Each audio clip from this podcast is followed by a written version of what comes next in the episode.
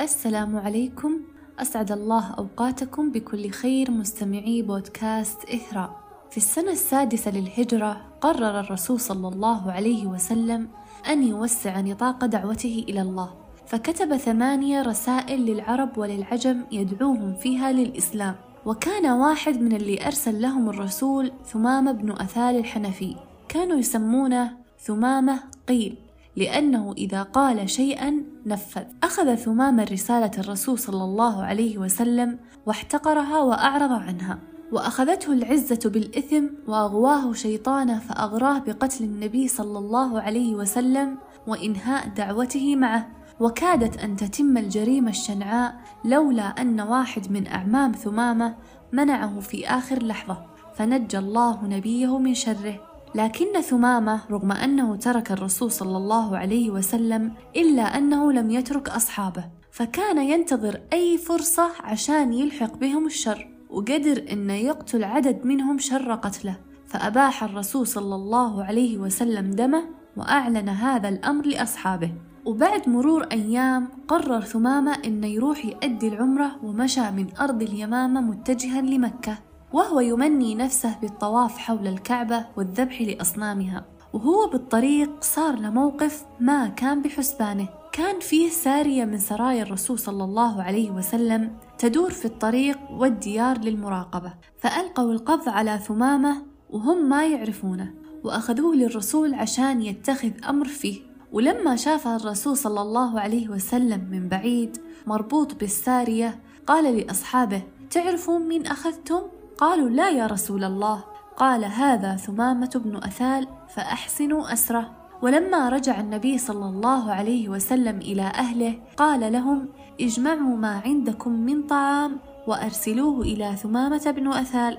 وأمر إنهم يجيبون ناقة ويحلبونها في الصباح وفي الليل ويقدمون حليبها له. وأوامر الرسول هذه كلها كانت قبل أن يقابله أو يكلمه. جاء النبي صلى الله عليه وسلم إلى ثمامة يبي يستدرجه للإسلام وقال له ما عندك يا ثمامة؟ قال ثمامة عندي يا محمد خير فإذا قتلتني فأنت تقتل صاحب دم عندكم وإن تعفو عني فأنت تعفو عن شاكر وإذا كنت بالمال فاطلب ما شئت. تركه الرسول صلى الله عليه وسلم على حاله يومين. يعطونه الأكل والشرب ويقدمون له حليب الناقة. بعد هذه اليومين رجع له النبي صلى الله عليه وسلم وقال له ما عندك يا ثمامة؟ فقال ثمامة ما عندي إلا اللي قلته لك من قبل فإذا قتلتني فأنت تقتل صاحب دم وإذا عفوت عني فأنت تعفو عن شاكر وإذا كنت بالمال فاطلب ما شئت.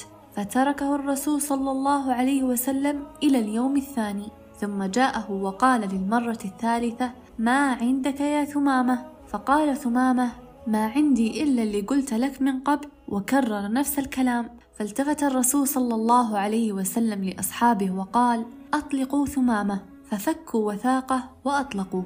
مشى ثمامة إلى أن وصل إلى أطراف المدينة قريب من البقيع وكان فيه هناك ماء ونخل فتوقف وتطهر من مائه ورجع لمسجد الرسول صلى الله عليه وسلم. ولما وصل وقف أمام المسلمين وقال أشهد أن لا إله إلا الله وأشهد أن محمدا عبده ورسوله. وبعدها قال للرسول صلى الله عليه وسلم يا محمد والله ما كان على ظهر الأرض وجه أبغض إلي من وجهك.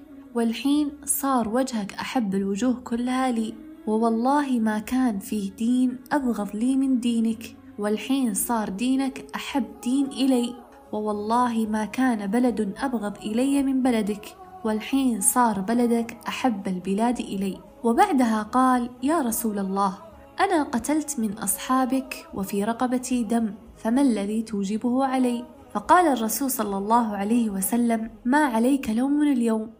فالإسلام يمحو ما قبله وبشره بالخير الذي كتبه الله له بإسلامه. فانبسط ثمامة وقال والله إني لاقتل من المشركين أضعاف ما قتلت من أصحابك وإني لأسخر نفسي وسيفي ومن معي في نصرتك ونصره دينك. وبعدها قال يا رسول الله إن سريتك أسروني وأنا رايح للعمرة والحين أبي أروح مرة ثانية. فقال الرسول صلى الله عليه وسلم اذهب وأدي عمرتك لكن على شرع الله ورسوله. وعلمه كيف يسوي العمرة. مشى ثمامة إلى مكة ولما وصل وقف وجلس يقول بصوت عالي لبيك اللهم لبيك لبيك لا شريك لك لبيك. إن الحمد والنعمة لك والملك لا شريك لك. فكان أول مسلم على وجه الأرض يدخل مكة ملبي. سمعت قريش صوت التلبية فطلعوا غاضبين وخايفين وأخذوا سيوفهم وراحوا له عشان يقتلونه. لكن ثمامة كان يناظر فيهم بكبرياء ويلبي بصوت عالي فعصب واحد من شباب قريش وكان يبي يقتله بسهم. لكنهم منعوه وقالوا ويحك أنت تعرف مين هذا؟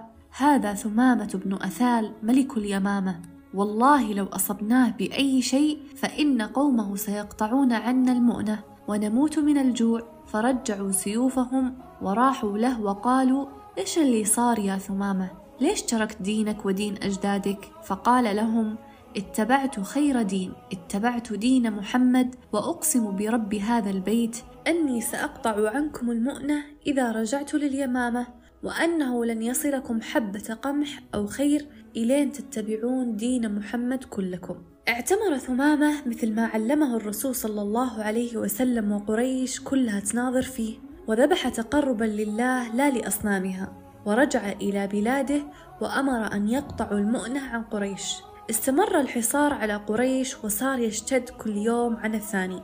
فارتفعت الأسعار وانتشر الجوع وخافوا على أنفسهم وأطفالهم أن يموتوا من الجوع. فكتبوا رسالة إلى الرسول صلى الله عليه وسلم وقالوا له فيها عهدنا فيك أنك تصل الرحم وتحث على هذا الشيء ولكنك قطعت أرحامنا فقتلت الآباء بالسيف وأمت الأبناء بالجوع. وإن ثمامة بن أثال قطع عنا المؤنة فإذا حاب تكتب له أن يفك حصاره عنا فافعل.